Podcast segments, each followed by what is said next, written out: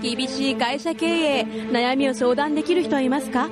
社員教育売上作りブランディング資金繰りそして先代社長からのプレッシャーすべてお任せください世代交代社長の悩みを解決します詳しくは「ビジネスの軍師」で検索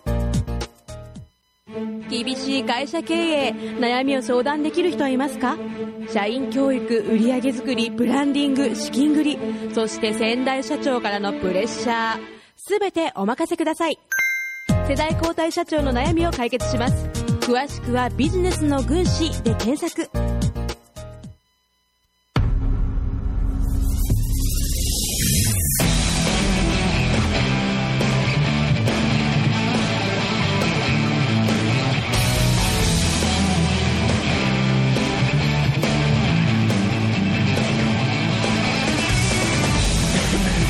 ラジオ東西見聞録この番組は中小企業専門経営改革のプロフェッショナルビジネスの軍師真のビジネスマスターズと売れるブランドに作り直すブランドリメーカープロジェクト東西見聞録理念づくりのプロフェッショナルを養成する一般社団法人日本理念コーチ協会の提供でお送りしますはい、えー、2018年最後の放送でございますこんにちはこんにちは新野明ですアシスタントの吉村香織ですえー、不倫中の紳士淑女が最も寂しいシーズンになりま したね不倫中限定なんですかそうですよ不倫中の皆様はですね、この2324ってあの相手方をね相方さんをあの、ご家族に取られますので、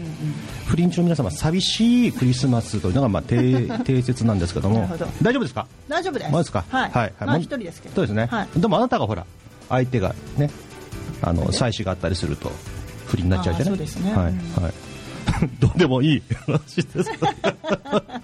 まさかそんなことが、そんな話でオープニングすると思 う。いきなりびっくりしますねあーまあね一応つかみは OK ってことで。はいはい。ね、本年度最後のオンエアでございます。とはいえ、あよし、なんか2ヶ月ぶりぐらいですよ多分何その、なんか寂しいな。ね 2ヶ月も本当放置された感じで。放置された感じいや提供ね間違いワンで読めてよかったなと 思いますえちょっと噛んでたんじゃない少し若干噛み気味 嘘マジ少し後であのポッドキャスト見てくださあちょっいとチェックしてきました、はいはいはいという中で今日のですねリーダーストークはリターンズでございます2年9あ4年9ヶ月うんぶりでございますだから第8回の放送からなんだよね8回目ぐらいでした、ねうん8回目なんですよあーはいはいで今ね実は110回ぐらい行ってるんで、すごいねなんかね原さんの背番号ですよ一番ねうん、何でもいいか はいえー、浮羽の、えー、明石農園の明石直樹さんですあこんにちはこんにちはこんにちよろしくはお久しぶりですはいそして、えー、2018年総まとめですからねこの方を置いて、今年はまあね世界情勢いろいろありましたんで、はいリッキーですよろしくお願いしよろましす。くお願いしますよろしくお願いしますということでねあの総まとめもしながらも桃栗の話あ桃桃柿だね桃とか柿とかの話も進めながら、えー、2018年総まとめいきたいと思いますよろしくお願いします What's up? Call me 10.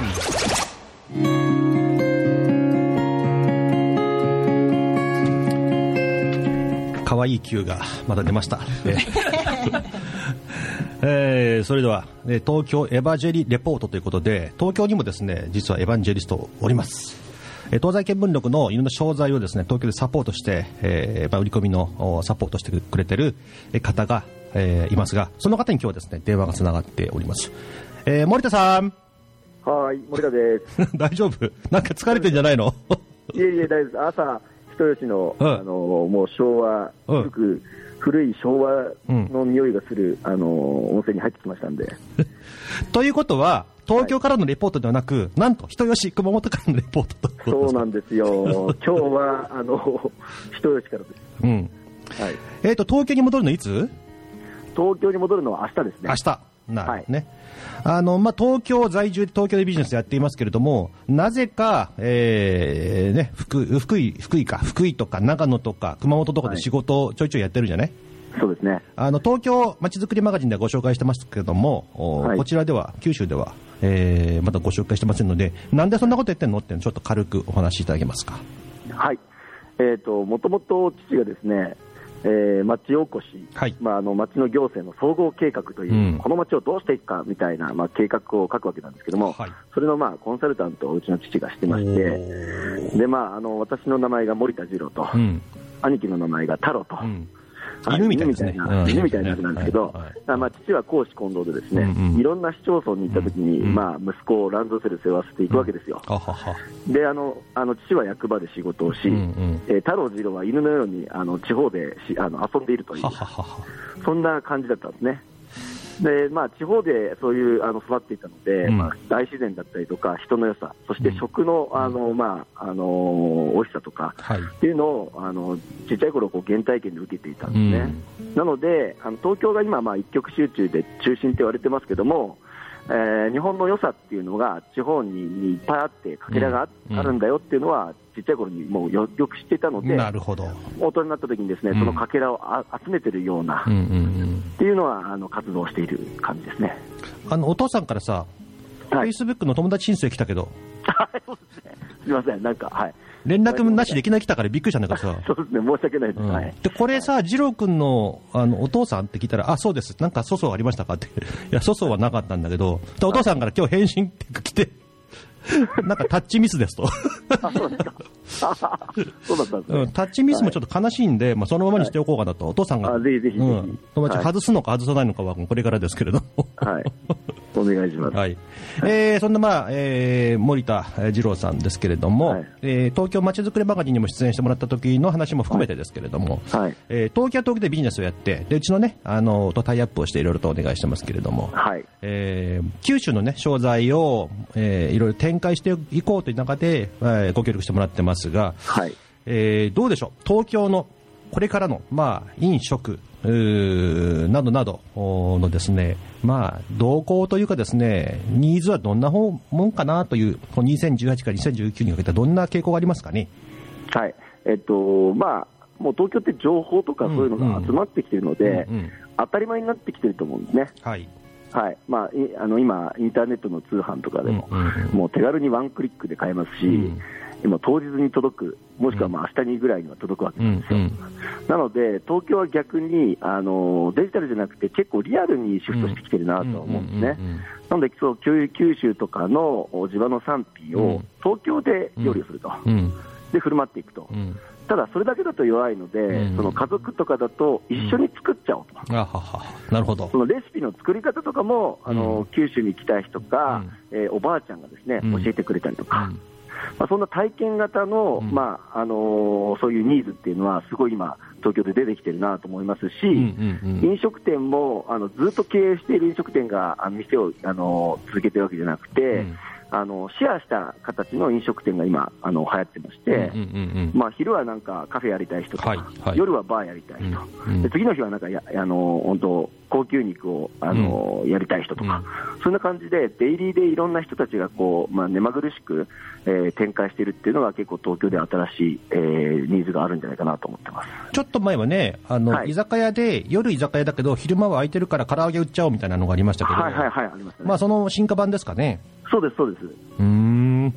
まあ、今度はね、あのこの番組でもおなじみの、えー高知県宿毛のお果樹園の鳴田果樹園のみかんを、えー応用してコールドプレスジュースを作っていますけども、はいこれを、えーまあ、東京でちょっと展開しようということでいろんな、ね、イベントを一緒に立ち上げてますが、はいどうですかねいけますかねえっ、と、もう可能性しかないですうんうね。んはいあの東京にはいろんなあの人たちがいるので、はい例えば、あのアスリートの人たちが、じゃあ、どうそういうジュースをあのたしなんでいくうんうかんとか、うん逆に子育ての人たちにに行くと、お母さんはどうやって子供にまあ、美味しくそういうジュース、プラスあの料理をあの展開していくかみたいなところで、うんうんうんたくさんの掛け算ができるかなと思ってるので、うんはい、いろんなあのそういうあのニーズのある人たちのあハートは結構キャッチできるんじゃないかなと思ってます。なるほど、はいはいじゃあ、まあ引き続きですね、まあ、四国、そして九州のですね産品を、えーいろいろ持ち込みますんで、一緒にあのイベントを立ち上げていきましょう。ぜひぜひお願いします。えー、と楽しみにしてますはいあのーいっぱいね、九州の、おーまあ、生産されている方々も聞いてますんで、メッセージをよかったらいいですかね、お願いして。はいはいえっと、東京ではそういったあの、ただ食べるというところから、一緒に体験すると、うんあとはあの地方では当たり前の例えば食材も東京にとってはすごくスペシャルな食材だったりとかするわけですね、なのでそういったのをこう東京の人たちと一緒に作って、えー商品を展開するんじゃなくてなんか体験を展開するというようなところもなんか一緒にできたらなと思ってますんで、えーぜひぜひあの東京でいろいろなプロジェクトを進めさせていただければなと思ってます、はいよろしくお願いします、はい。あのー物を売るじゃなくて、ことを、ことから始めようということですね。そうですねはい。あのーまさにですね、大きなメディアではありませんので、はい小さく、どぶ板で、えー一人一人美味しいを伝えていきたいと思います。そうですねお願いします、はい。じゃあ来年もよろしくね。来年もよろしくお願いします、はい。ありがとうございました。良いお年をあはーりい。がとうございます失礼します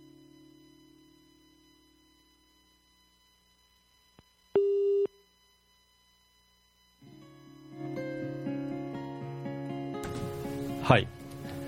パニック、パニック、ミニパニッ ク。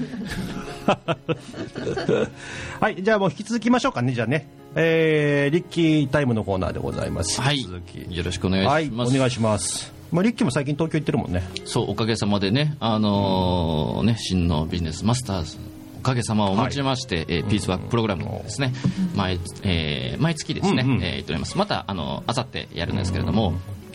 あのあれですよ、この間、クライアントさんからね、はいはい電話がかかってきましはいては、いはいえーまあ来年3月まで、えー役員5人の研修ということだうんだったんですけれども、このままじゃいかんとおいうふうにちょっと言われまして、ですね、はいあら、これは困ったなと、う ん。あと半年延長してくれと、ああ、いいですね。で役員だけでもいかんということで、一般社員もやってくれおとーいうことでけん契約延長ということになりましたありがとうございますまあ、もうね、補助金だの、コンサル費用だの、もう完全にペイした状態ですね。そうですねおかげさまよでかはいったね。ありがとうございますまあ、でもこれさ、リッキーの今までのこう、ねあのまあ、面白いっちゃなんですけども、こう経歴が、んこう社会に還元でき る、リアルな社会に還元できる。ようやくねようやくはい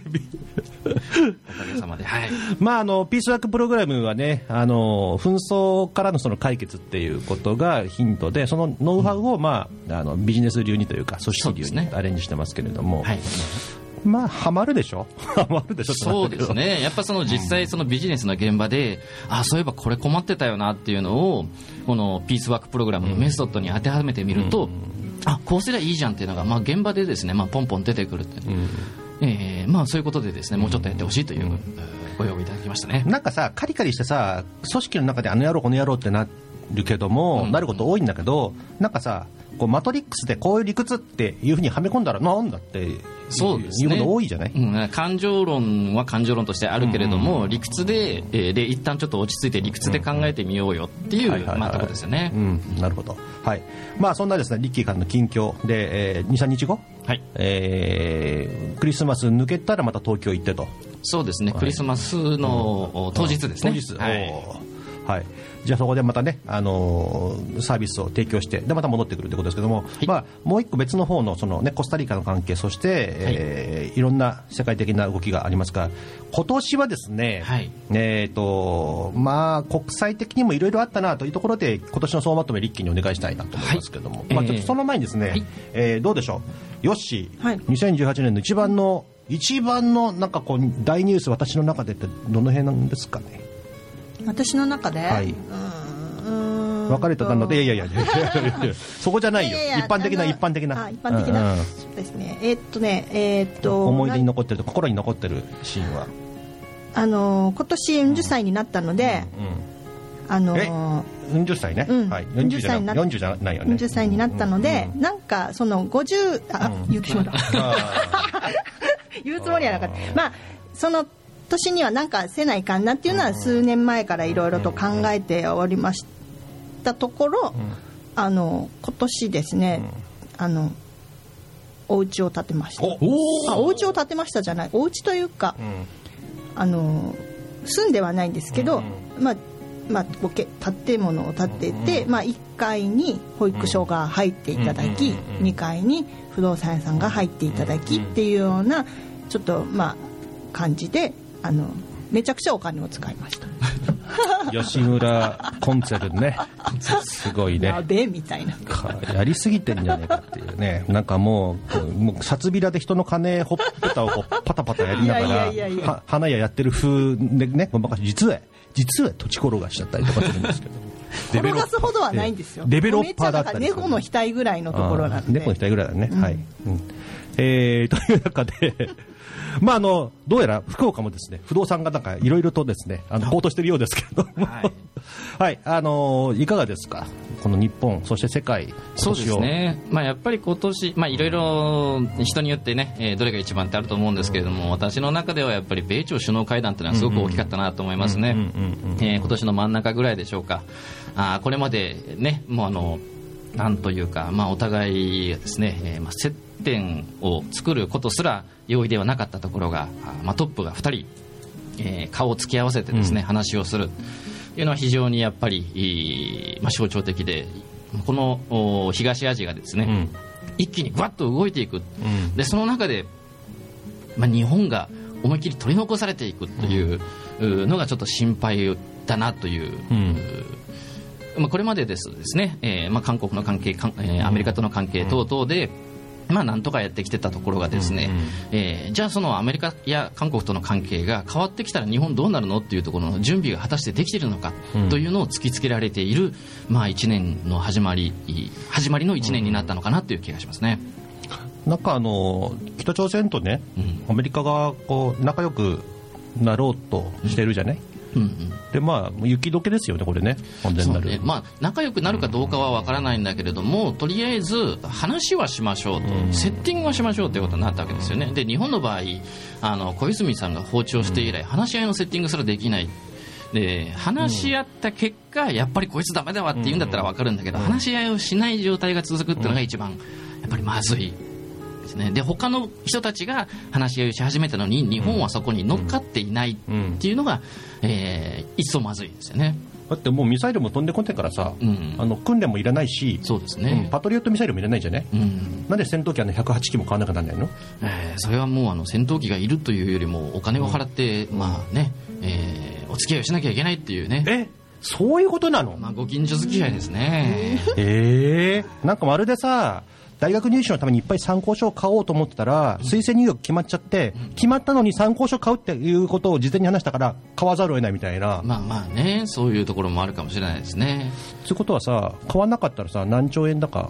まあ、今のところ1兆少しと言われてますけど、絶対1兆で済まないですね,あうんの、ですよね東京オリンピックと一緒ですよあははは最初いくらって言ってたけど気がコつンいてパないクトなね、コンパクトなローコストのオリンピックってのがねで過去最高になっちゃったっていうねそうそなるほどね、まあ、オリンピックやるんだったらね、東日本大震災ってまだね、お家がない人、1万個ぐらいあるんですかねう、そうですねともだって5000ぐらいあるでしょ、はいまあ、全国でね、その震災関係で、えーお家がない人、プレハブに住んでる人、2万人以上、2万個以上と言わ言われてますけど、オリンピックやめちゃえば、やめちゃえばいいんですようんね、戦闘機もやめちゃってさ、そうそうそうアメリカとも手切ってさ、まあ、手は切らなくていいんですけど、えーあそうなのんあの付き合い方を、同じ友人でも付き合い方をちょっと考える、うんただね、お金を払えばいいというもんじゃないみたいな、まあ、ジャイアンとスネ夫の関係を少し改善して、そうですねあのちょっとジャイアンにお前、あのたまには俺も反発するぜっていう。まあのび太ですらね、最後ね、ジャイアンに勝ったんですからね、はい、ドラえもん、もう大丈夫だよみたいな感じだあーそうね。ねまあドラえもんイスラエルみたいなもんでしょうかね わけがわからない話だったけどあとやっぱりね、あの気候変動っていう問題がですね、どんどんどんどんクローズアップをされてきている、でもこれは喫緊の課題だっていうんで、ちょうどついこの間、ポーランドで世界会議が行われたんですけども、そこでですね、日本がハブられるという状況が起きています。なんとでも完全に相手にされていない。で、毎あ年、のクジラのやつじゃなくてもうクジラのやつじゃないクジラは自分から抜けるって言い出したやつですねでそのお気候変動に関してはですねあの毎年 NGO とかがね化石賞って言って、えーもうこいつらはこう気候変動に対して一番ダメなやつらだっていうあーあのブラックな賞をはい出してるんです、はいで毎年日本政府が受賞してたんですけど最近、うんうんうん今年はもう、えー日本は対象にすら上がらなかったもうこいつらもういい やと化石賞にすら見捨てられるっていうのはもう相こ当れやばはいすごいねで来年ん G20 って言って、えーまあ、世界のトップ20カ国が日本に集まって会議をするでその中で気候変動も入ってくるんだけれども、もう議長国としてこのままでは多分差配できないですね、非常にやばいです大丈夫かなっていうなんかでも日本もさ京都議定書も含めてなんかあの環境環境言ってきたけど、なんかこのやっぱ3.11以降うんえー環境問題言えないじゃない言3.11以降というか、やっぱりまあ今の政権になってからっていうのが大きいですよね、なるほどねそれまで例えば京都議定書にしても、環境省にしても、ずっと頑張ってきた歴史があったんですけど、えーちょっともったいないですね。でまあ、その中でコスタリカですけどね、あのまあ今年新しく大統領が就任して、この間、ですね12月1日が、ですねこの12月1日が、えー軍隊廃止70周年の記念、えー日だったんですね、でその式典を見に、えーそのためだけにわざわざコスタリカ行ってきたんですけ ど、面白かったですよ、大統領の、ねえー演説がね、えー70年前に大、えー軍隊をは我々が廃止したと。で70年経った今、えー次は軍隊の廃止から化石燃料の廃止へとおー行くんだと、お高らかに宣言して、ですねこれっまてたこと世界はをリードしていっくてことは石炭石油そうおーまあウランウランはそれと、もまあ、あウランは違うあの国ウランはは化石じゃないのかあれはううんん、ないんだけどうん、そまもあそもね、今バンバン燃やしてるんですよはいはい。はいはい電気はもう、おそういうものを燃やす燃やさずに、再生可能エネルギーだけでやってるとうんうん。で、他でもいっぱい燃やしてるから、例えば車走走ったらガソリンが燃えると。そういうものを、えーどんどんなくして、えー社会を脱炭素化していきましょうという宣言を、まあ、しましてですね、あーこれでやっぱりまた世界を一つリードしていける武器ができるなと。すると排気ガスが出ないってことですかそうですね。するとお排気ガスが出ないし、えー空気も汚れないし、はい。えー持続可能な未来につながってそういうことですね。うんでも他がバンバンやってるもんねでもねそうそう、だけど、自分の国でできたんだからっていうことで、他の国もやってくださいよとか、あるいは他の国がその問題けんで喧嘩してるときにいや、いやいや、ちょっとまあ喧嘩やめて、みんなであの炭素を減らしましょうよっていうふうに、仲介に入ることができる、だって自分やってるからみたいなね、まああの街づくりと同じですね、うん、結局なんかさ街づくりとか言うと、みんなが、えーまあ、その志のある人がね、うんうん一生懸命その空回りしちゃって、はいだから全部変えなきゃならなくて、うん最終的には選挙に出出ざるを得ないみたいなことになっちゃうんだけども、うんうんうんいやいやあなたが事例作ったら勝ちでしょっていそうそうそのビジネスが地元の中で大成功して全国から注目を浴びたら真似したらっていううん、やったもん勝ち、やったもん勝ち、うんでそれをさ遠慮していや周りの声がうるさいからとか、うんうんね、あのああだこうだって言ってこう飛び出ないっていうのそれが一番実は街づくりの進化するブレーキをしてる、あのブレーキなんじゃないかなっていう気がするんですよねなるほどね、うんと同じですよねコスタリカはもう先にやっちゃえみたいな、まず自分がやってみようと。真似する国出てきますかね出てきますね、はい、あの北欧なんかもそれに続いて、えーいますし、はいまあそう考えると今度ちょっとちょっとですねあのポーランドからちょっと目線を変えるとフランスがなんか偉いことになってたじゃないそうですね、あれ日本では報道されてますかチラチラっとですか、えーチラチラっとですね、ああれんまり大変でしょあれ大変ですね、まあ、フランス、結構ああいうことあったりするんですけど、まああのまあ、やっぱり下からこう突き上げ突き上げ突き上げ突き上げて歴史を作ってきたっていう、まあ、自負があるので、フランス人多くの人にはですね。はいあれは、えー現大統領に対する不満、うんそうですね、それもあるし、あと EU の問題もありますね、えー税金の問題、自分たちの暮らしの問題、えー今の政権に対する批判、それから EU 全体として、ヨーロッパとしてどうしていくのかっていう、いろんなものがあの一緒くたになっちゃったんですよ、最初は1個の問題だけだったのに、まあ、でも、あれでしょあの、なかなか暮らしがしんどいんでしょ、あのままにしといたら。そうですね、はい、で消費税かなんかがまた変わったんじゃない、このこの流れで、はいはいあのはいフランスの消費税下がったりとかね、はい、あの上げなくなった、うん上げなくなったとかね、はいうん日本はね、逆でね、そうですね消費税上がりますからね、今度ね、来年は。うん上げるけど軽減税率があって、しかもその軽減税率がなんかめんどくさいことになわって、けがわからないっていうね、どうしましょうかイートインなのかどうなのかとかね。じゃあさコンビニで買った弁当を外で一回出てまた戻ってきてももうそれ大丈夫なのかなそう、それが8%。ね。うん、でもそう最初からイートインで食べますって言ったら10%みたいな。もうねわけがわからないよあれで儲かるのはソフトウェア産業ぐらいですよね。あーまあただから、みんな死にますけどねあー。そう忙しくなってね。そう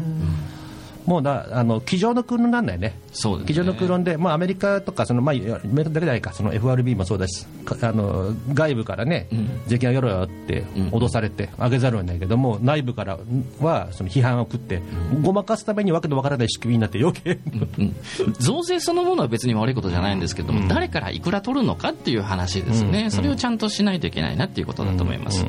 まあね、あの社会保障の、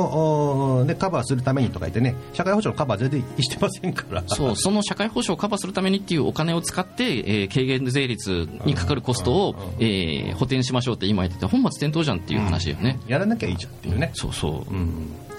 ていうことでですね、まあ、あの来年に向かって、まあ、税金もめちゃくちゃになりますけれども、はいまあ、お金の使い道もねなんか腹立つこといっぱいありますけれども、えーまあ、変わらずですね東西見聞録は毒を吐きながら、はいえー反体制派の主流として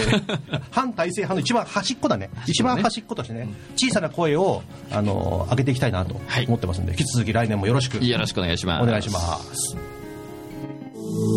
You are listening to Community Radio Tenji Komite 77.7. えー、明石さん大変お待たせしました、はい、こんにちは。四年ご無沙汰してます。 9ヶ月ぶりはいですね帰ってきましたあっという 間。えーこの間はね、あのー、本当大変でしたね、あの雨にやられてね、あー去年ですか、やられたそうの、ですね今年も、まあ今年はそうでもないんですね。うん、去年でも大変とか、すごかったでしょ、去年、一昨年ですか、そうですよ。あのーきょまあ去年、うん去年が一番すごかったですかそうですね。はい。なんかね、浮波集中攻撃みたいな、そうですね。ただ前、えっ、とその5年ぐらい前に災害がもう一回あってたんで、でそれで結構あの助かってる部分とかも修繕が終わって、あんまりひどくならなかったっていうのが浮屋の方はですね。なるほど、はい。じゃあまあ、備えた分が効果があったと、うんだと思います、うんはいもしやってなかったらどうですか、結構すごいまあ、うんその5年ぐらい前のがすごかったんで、まあ、あの川沿いにある畑が丸々もう土台ごとなくなって、はははあったかどうかもわからない状態だうったり、んまあえー、とある種その自然災害ですからね自然の営みの中でそういうことが発生するならまあこれもやむなしかなと思いますけど人災的な部分もありますよねなんかこういろんな土木的な、えー人的な設計とかまたは木の植え方とかうーんまああんまり僕はそう感じないかなと思います、あの放置工工作放棄地とかが、あの竹とかが出てきて竹とかってあの浅いところに根を張るんで、ははは横に向かってってはいいうことですね、はいはいなんで崩れるところは竹林から先に崩れていくんですよおねおそうなんだでそういう放置され、まあ、人の手がかかってないところとかそういうところがやっぱりあの、ね、だんだん人の手がかからなくなった分やっぱりその災害のきっかけになったりとかしてる部分はあるかなっていうのはうんあるんですけどまあ、とはいえねあの商売そこでやってますしそこで、ね、農園もやってますんで、はい離れるわけにもいかないんですけれども、はいおーまあでもさらに元気を出してまた柿桃え他にも何か作ってましたっけいや桃と柿で桃と柿はい、こうシーズンやっぱ入れ替わりですか桃と柿はこうそうですね桃が夏場で、えー、と冬場が柿ですねちょうど今柿の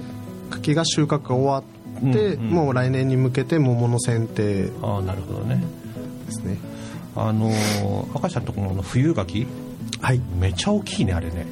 あありがとうございますあれ普通さスーパーで見たらなんかこう小ぶりじゃないはい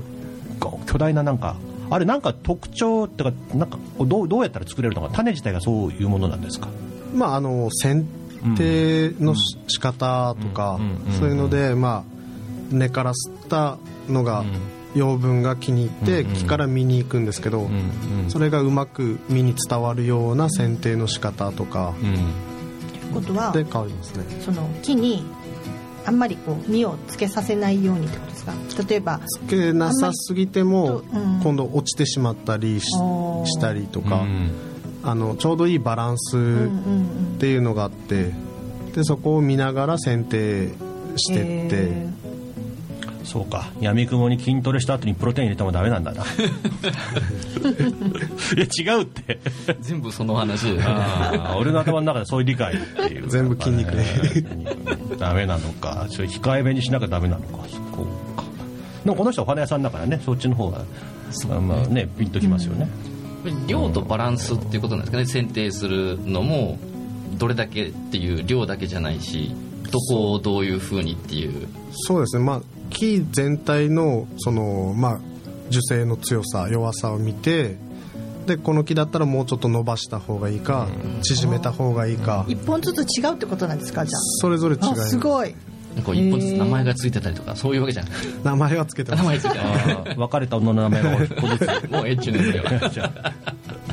そうですか。はい。じゃあこの後はですね、あのちょっと一旦、えー、お笑いベリースマイルのコーナーを挟みまして、えーゆっくりとまた明石のそのチャレンジをお聞きしたいと思います。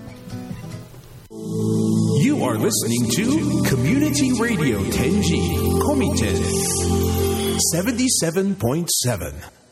77.7. はいお笑いベリースマイルで行こうのコーナーですなんか知らんけど今日今日だけなんかお笑いになってますね毎度や毎度。 いやいやでもこのコーナーで私至って真面目なことを喋ってますのではいえーっと今年最後になりましたがえっとですね実は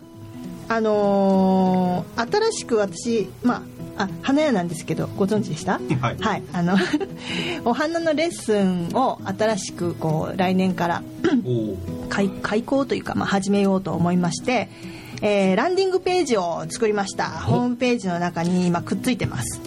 であのー実はちょっと気持ちに余裕ができたら大々的に PR しようと思ったんですけどちょっととりあえずまだあホームページにくっついてはいるんですけど自分からこう告知したりとかしてなかったんですねそしたらなんか実はなんか先日お問い合わせがありましておおすげえと思ってであのー電話でお問い合わせがあったんですけどぜひ習いたいということであの、まあ、内容はですね あの今は毎月あの皆さんのお楽しみに来てくださるようなワークショップ形式でレッスンはしてるんですけれども今回新しく作ったのは、まあ、ちょっとお勉強な感じですねあのお仕事につながるような内容をあのカリキュラムを考えています。であの いろいろねあのなんですかねスクールとかもいっぱい花のスクールなんていっぱいあるんですけどあのそこは、まあ、技術は覚えれても実践で、まあ、それがどうやってお花屋さんで活かせるかそれをあのそれを打ってどういうふうにしていっていいかっていうようなところまで、まあ、花屋をしている私ならお伝えできるんじゃないかなというふうに思ってます。でえーっと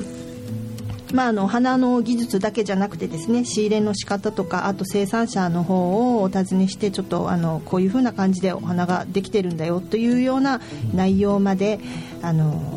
見学に行ったりとかですね、まあ、そこは私もすごく楽しみにしてるんですけどそういう内容も含めておりますあとはあと配色バランスですとかあとうんシチュエーションに合ったこういうところはこんな花がいいとか逆にこういう花は敬遠されるとかっていうところまで、まあ、もう本当に私の経験に基づいてという内容であの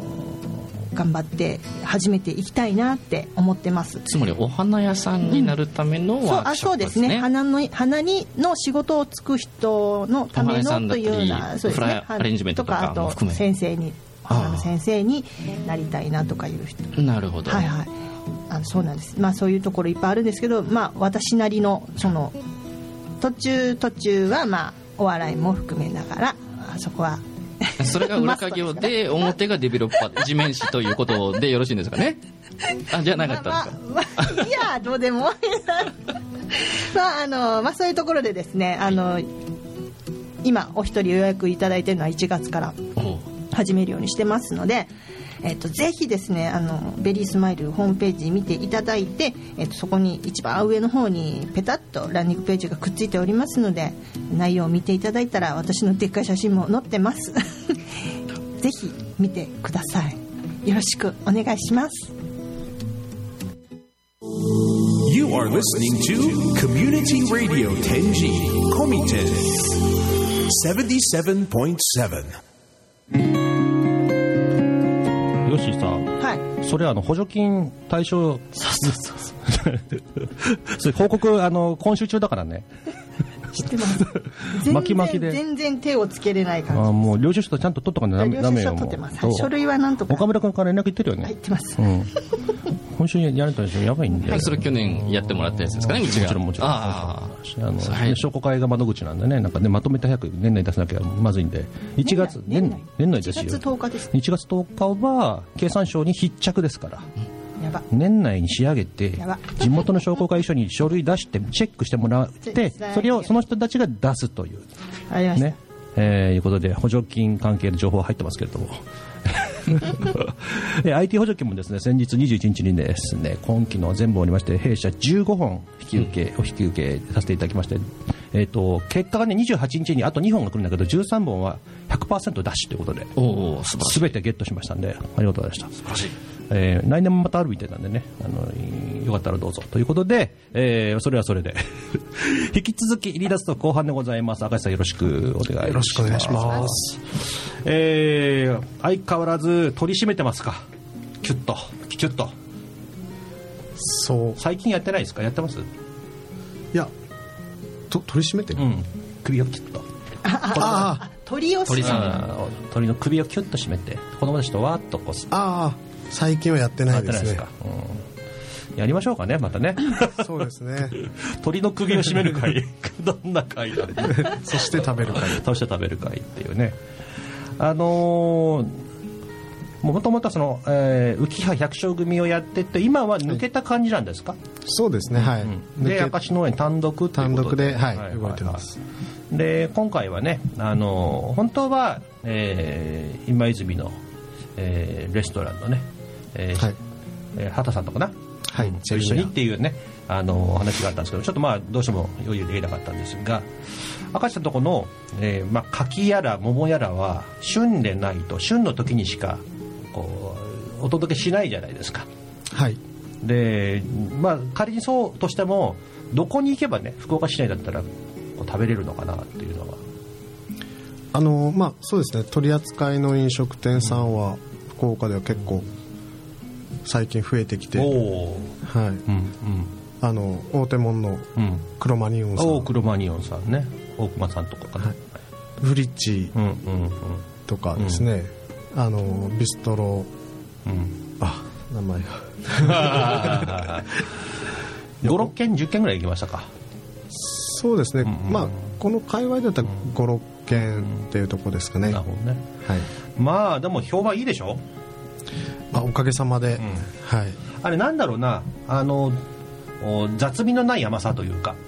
うんうん、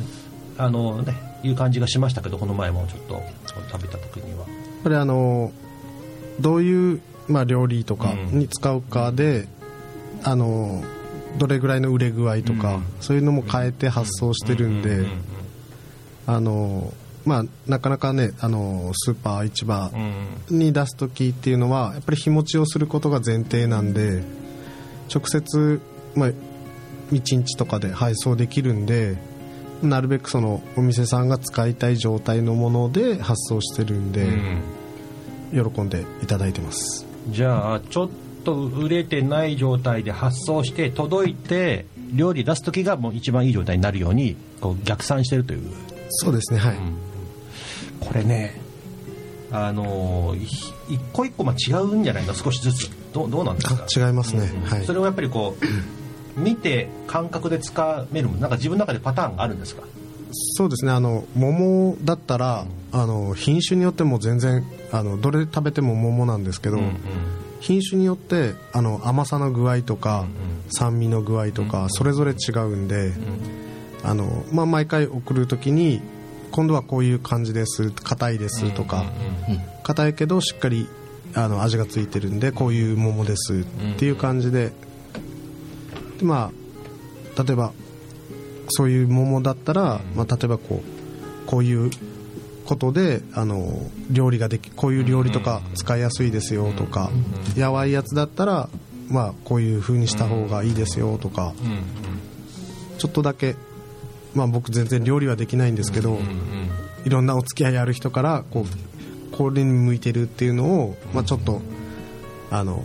教えるじゃないですけどアドバイスとかしながら発送してます。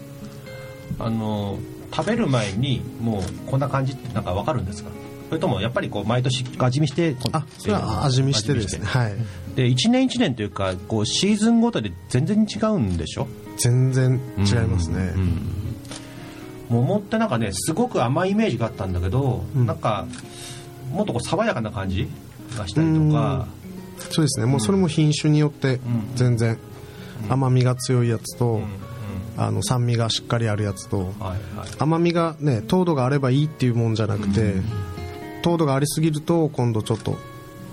手が次の手がいかないんですよね、うん口の中がもうずっと甘くてなるほどちょっと酸味があるとなんかね後味すっきりするんでもう次に、次のまた食べたくなったりとか、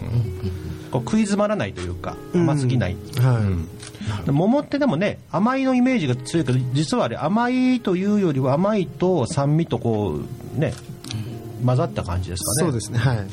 桃のジュースはなんかやたら甘かったりするじゃない、うんあれちょっと違うのかなって気がしないのもなんだけど、まあジュース自体やっぱり砂糖とかが砂糖の甘さですね結構入ってるのは、はいあのるんで100%桃のその、えー、と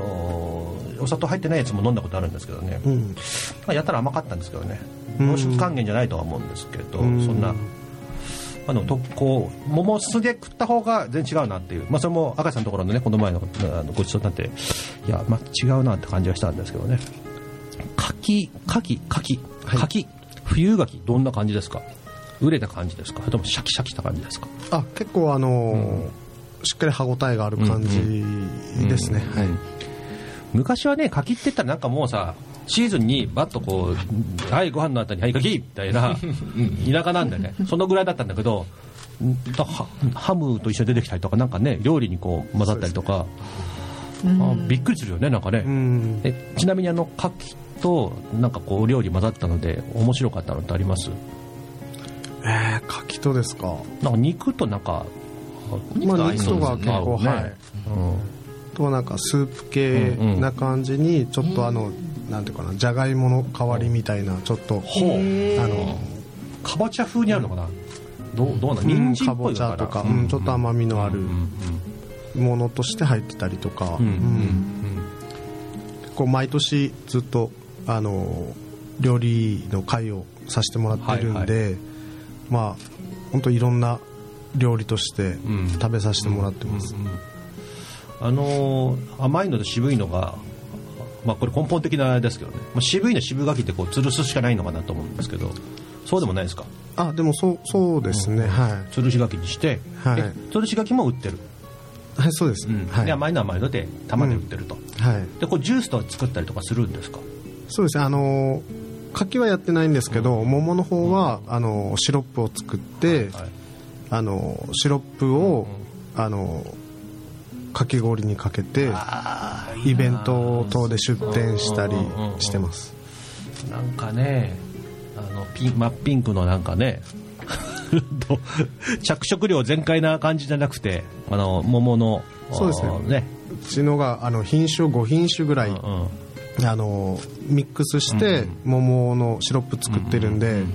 大体黄色っぽい感じの,、あのシロップになります、黄色っぽい黄色っぽい黄色っぽいなんかこう身の色っていうかそうですね応答が入ってるんでなるほどなるほどはいはいはい、桃シロップって結構珍しくないですかかき氷ね珍しいと思ういや見て聞いたことないな美味し そう多分イベントに申請するのに保健所福岡とかいろいろ行ったんですけど大体受付の女性の方が奥のあのお偉いさんとかに聞きに行くんで、え桃みたいなははあねないんでしょうねやっぱりい、であんまりそうですね多分初じゃないんですかねおーあのちゃんと登録してやってるところっていうのは、すごいまあ、桃ジュースとかそういうのはですね結構、まあ、商品として出てるみたいなんですけど、ねこれ前回僕ネタとして言ったかもしれませんけどうちの実家の最近にですね駅前出たら桃肉専門のあの焼き鳥屋があってその隣にスナック桃っていうのがありまして 桃と桃が並んでるっていうそこにあのもう一個あの果物の桃も入れればちょうどさ3つ揃うかなという気がするんですけど視点を出しますか出しましょうぜひ最近でいいのか ダメだな最近じゃ桃専門店 がね柿ってお漬物にならないですか、渋いえっ、とありそうだなんなりますなるんですかはいへえお漬物で作ってるところはこちらではないんですけど、ありますねはい、どんな味なんやろ甘い甘いけどちょっと塩気がある、うん渋渋いのは漬物にはならないかああ普通まのあならいや渋いならないことはないのかなと思う、渋みって抜けるでしょただ柿ってあのものすごく果物自体があの傷みが早いんですよねあの加工品にした時のなんでなかなかその加工品でって珍しいで作ってもね柿じゃないとダメっていうような感じで もなくて、なるほど。なかなかその商品化っていうのは難しいって言われてますなんかでもねやっぱ柿のあの塊がボンと出てくるか吊るし柿かどっちかのイメージが強いですよねそうですねはいうん桃の方はなんかやっぱ若干人気は桃の方がある感じですかねそうですね桃の方があの多いですかね、注文いただいてるのも、はいなるほどね桃のスープとか美味しいですよね美味しいです美味しいですよね美味しいでめすっちゃ美味しいですよね、はいちょっとびっくり した今空気が止まってしまってうんとろっとした感じかなと思ってあのあそこで食べたの桃のスープでしたっけあれもうんあれなんだっけななんかこうオニオンスープみたいな感じでねあったと思うんですけど、うんえーこれでも明石さんのところのおーこの桃とか柿とか今言ったよね福岡で味わうとしたら福岡のそういうレストランありますけど東京でとかになったらどっか置いてるとこあるんですか東京でもはいおいうーんは使っていただいいてはい、ます、はいどの辺ですかね東京だとえー、とトレフ宮本さんって言って、うんもうフレンチ界のはい大御所の方おおすげで、えはい、あの鉄人とかにも出てあった料理の鉄人ですね行かなきゃでも行けるかな俺貯金しないとあ違うそういう意味です そうそういやだってさもうすごいじゃないあのピンキリだけどさ もうあの座っただけでさ3万円とかあそれ銀座の 違違うところヒルズのすぐ近くにありますおお店がなるほどね予約しなきゃ入れないですねはいシーズン狙っていかなきゃダメですねそうですねそうだねはい、はいたまにランチとかもやってらっしゃったりとかするんで、はいじゃあすいません後でですねちょっとあのあの食べログで教えてくださいあの行きますんではい、はぜいひよろしくお願いしますはいえーこの後はですね、えーまたまたソウルフードをお聞きしたいと思います You are listening to Community Radio Tenji, Komiten 77.7. はい、ソウルフードのコーナーです。えーっと4年9ヶ月前も伺ったと思いますが、えー変わってるか変わってないか。明石さん、ソウルフードは何でしょう。まああの多分僕が覚えてる限りで は味噌汁って言ったと思うんですけど、はい、前回、はい。はい桃が入ってるわけじゃないよね桃が入ってないですよね普通のミッシュルですね桃の味噌汁っていけるんじゃないですか。ダメ？どでも私トマトのお味噌汁はしますよう。まあまああるでしょうそれは普通にトマトはねうんもう甘くねえか甘いかな。甘すぎねえか甘いかな。なんか最強みたいにななっちゃうね柿の方がいい？どちらかっていうと。まあちょっと聞いてくださいちょっとこうあんまり熟数前に NG まあちょまだソウルフード言ってないのかあなはうんいソウルフードどうぞそうですねあのまあ普段食べてるものとしてあの味噌汁って前回の時は言ってたんですけど、まあ、自分たちがまあ地元のあの食べ物としてあの地元のあの肉屋さんが隣であの鍋をうん出してるところがあってあのそこ、まあ、僕が勝手に肉鍋って呼んでるんですけど、いろんな部位の肉が入ってて。うんであの砂糖とかもやしとかバーッと入れてグツグツやって食べた後にうまかっちゃんを入れて必ず閉めると。で締めるといううまかっちゃんは麺に入れてあの粉のスープ入れるの粉はね半分だけなんですあ濃い濃ゆくなりすぎるんあで、ーはいあ半分ねなるほどそれは肉がソウルフードですかうまかっちゃんがソウル鍋全部って鍋こと全で部しょ そこまで通してそう食べるでしょトうん。まああの韓国料理もね鍋食った後に最後にねあのラーメン入れますよねそれに近い感じからそうですねで意外とあの他のとこ地区の人とかがそこ連れていくと気に入ってまたあそこ行こうへー安いしうまいって言ってうまかっちゃんねなんかね、まあ、たまに食うとうまいですけどね昔なんか毎日食ってたななんかあとか豚骨ラーメンなんだっけ焼き豚ラーメン三方の三 方ね焼き豚ラーメンとか食べてたはいな、三方ね来でも三方の焼き豚ラーメン食った翌日はうまかっちゃんで翌日は三方の焼き豚ラーメンみたいな 交代交昔はだ代ってあの何ですかね丸太ラーメンしかなかったんですあよーまあうんうんうんでうまかっちゃんが出てきてうまかっちゃんにやられたのんで時ね代になうんはでも三方のなんかこうさ脂身をさギュッと出してラードをあーはいはいなんかあれよく食べてたななんか、あのなんかもう濃縮されたあの焼き豚がよくていカリカリにカリカリです半ね生みたいな半生 まあ今考えたらねオーガニックレストラン協会に怒られそ うなものばかりですけどもジャンキーだねじゃあその鍋食いたいなうんいい後ですでねお店の情報を 教えるそんなばっかりやな行きゃいいじゃんかよみた いないやこれあの来年僕ね朝倉結構ちょいちょい行くんで朝倉から足伸ばして浮きあ原ーいいですね近いですよねはい近いですじゃあ浮き原行っといて朝倉入ってもいいしねどっちどっちでもいいなえちなみに浮き原って宿とかあるんですかありますあります、はい普通に普通にありますか普通にはいなんか農家の体験宿泊とかあーあの民宿民宿民宿とかもあります、はいははいいはいじゃあそれもありだな事前に温泉もね温泉も温ね泉もはいはいはいはい朝倉で泊まるか浮きで泊まるか、まあ、どっちにしろあのこっち方面行っていやまたねあの盛り上げたいよねそういう意味ではねはいそうですねえっ、と赤石さんが来年なんかこれはちょっと来年やりたいんだみたいなのってありますまああのイベントを今、うんあの計画してて、はいあの3月の末にですね、うあのえーとうちの近所のあのお宅が、あの持ってる柿畑があって、でそこが、まあ、ちょっともうできないからあの自分にやってくれないかっていうふうにあったあの話が来たんですけど、まあ、自分もこれ以上柿畑広げれないんで、あの何でもしていいなら借りますって言ったら何でもしていいって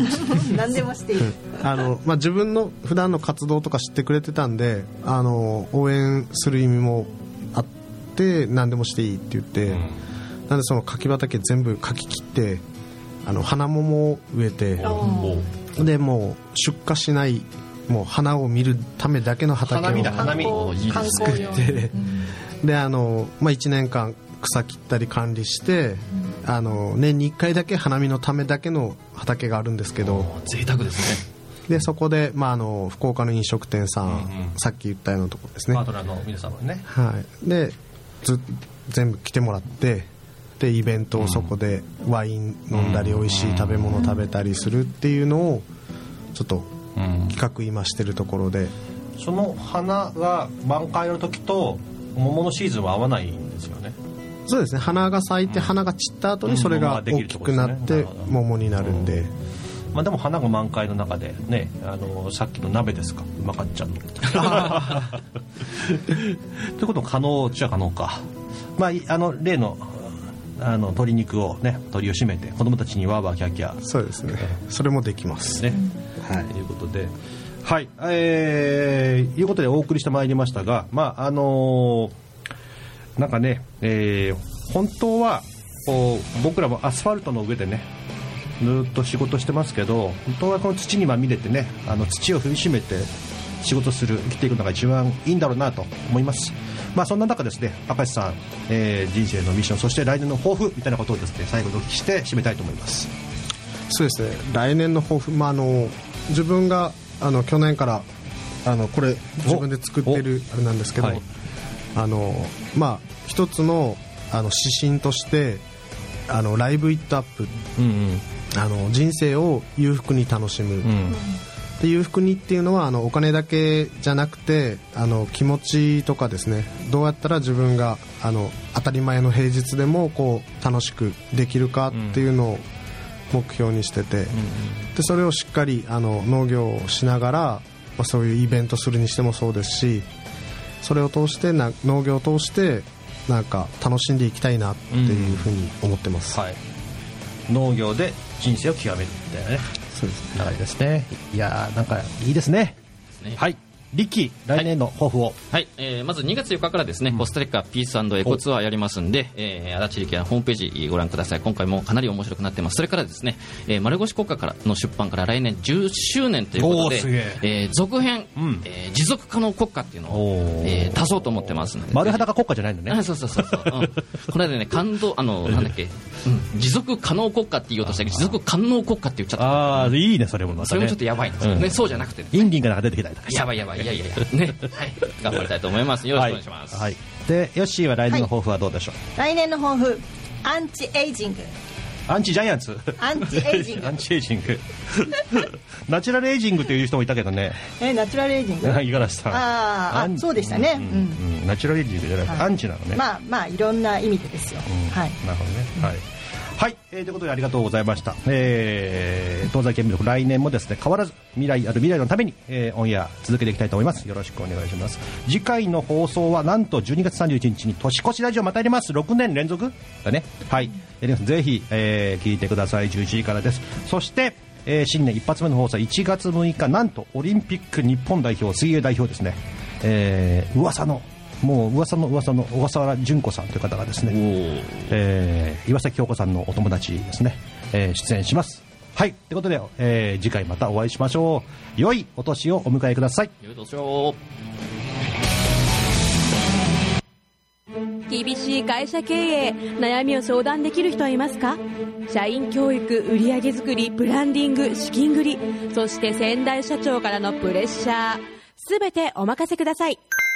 世代交代社長の悩みを解決します詳しくは「ビジネスの軍師」で検索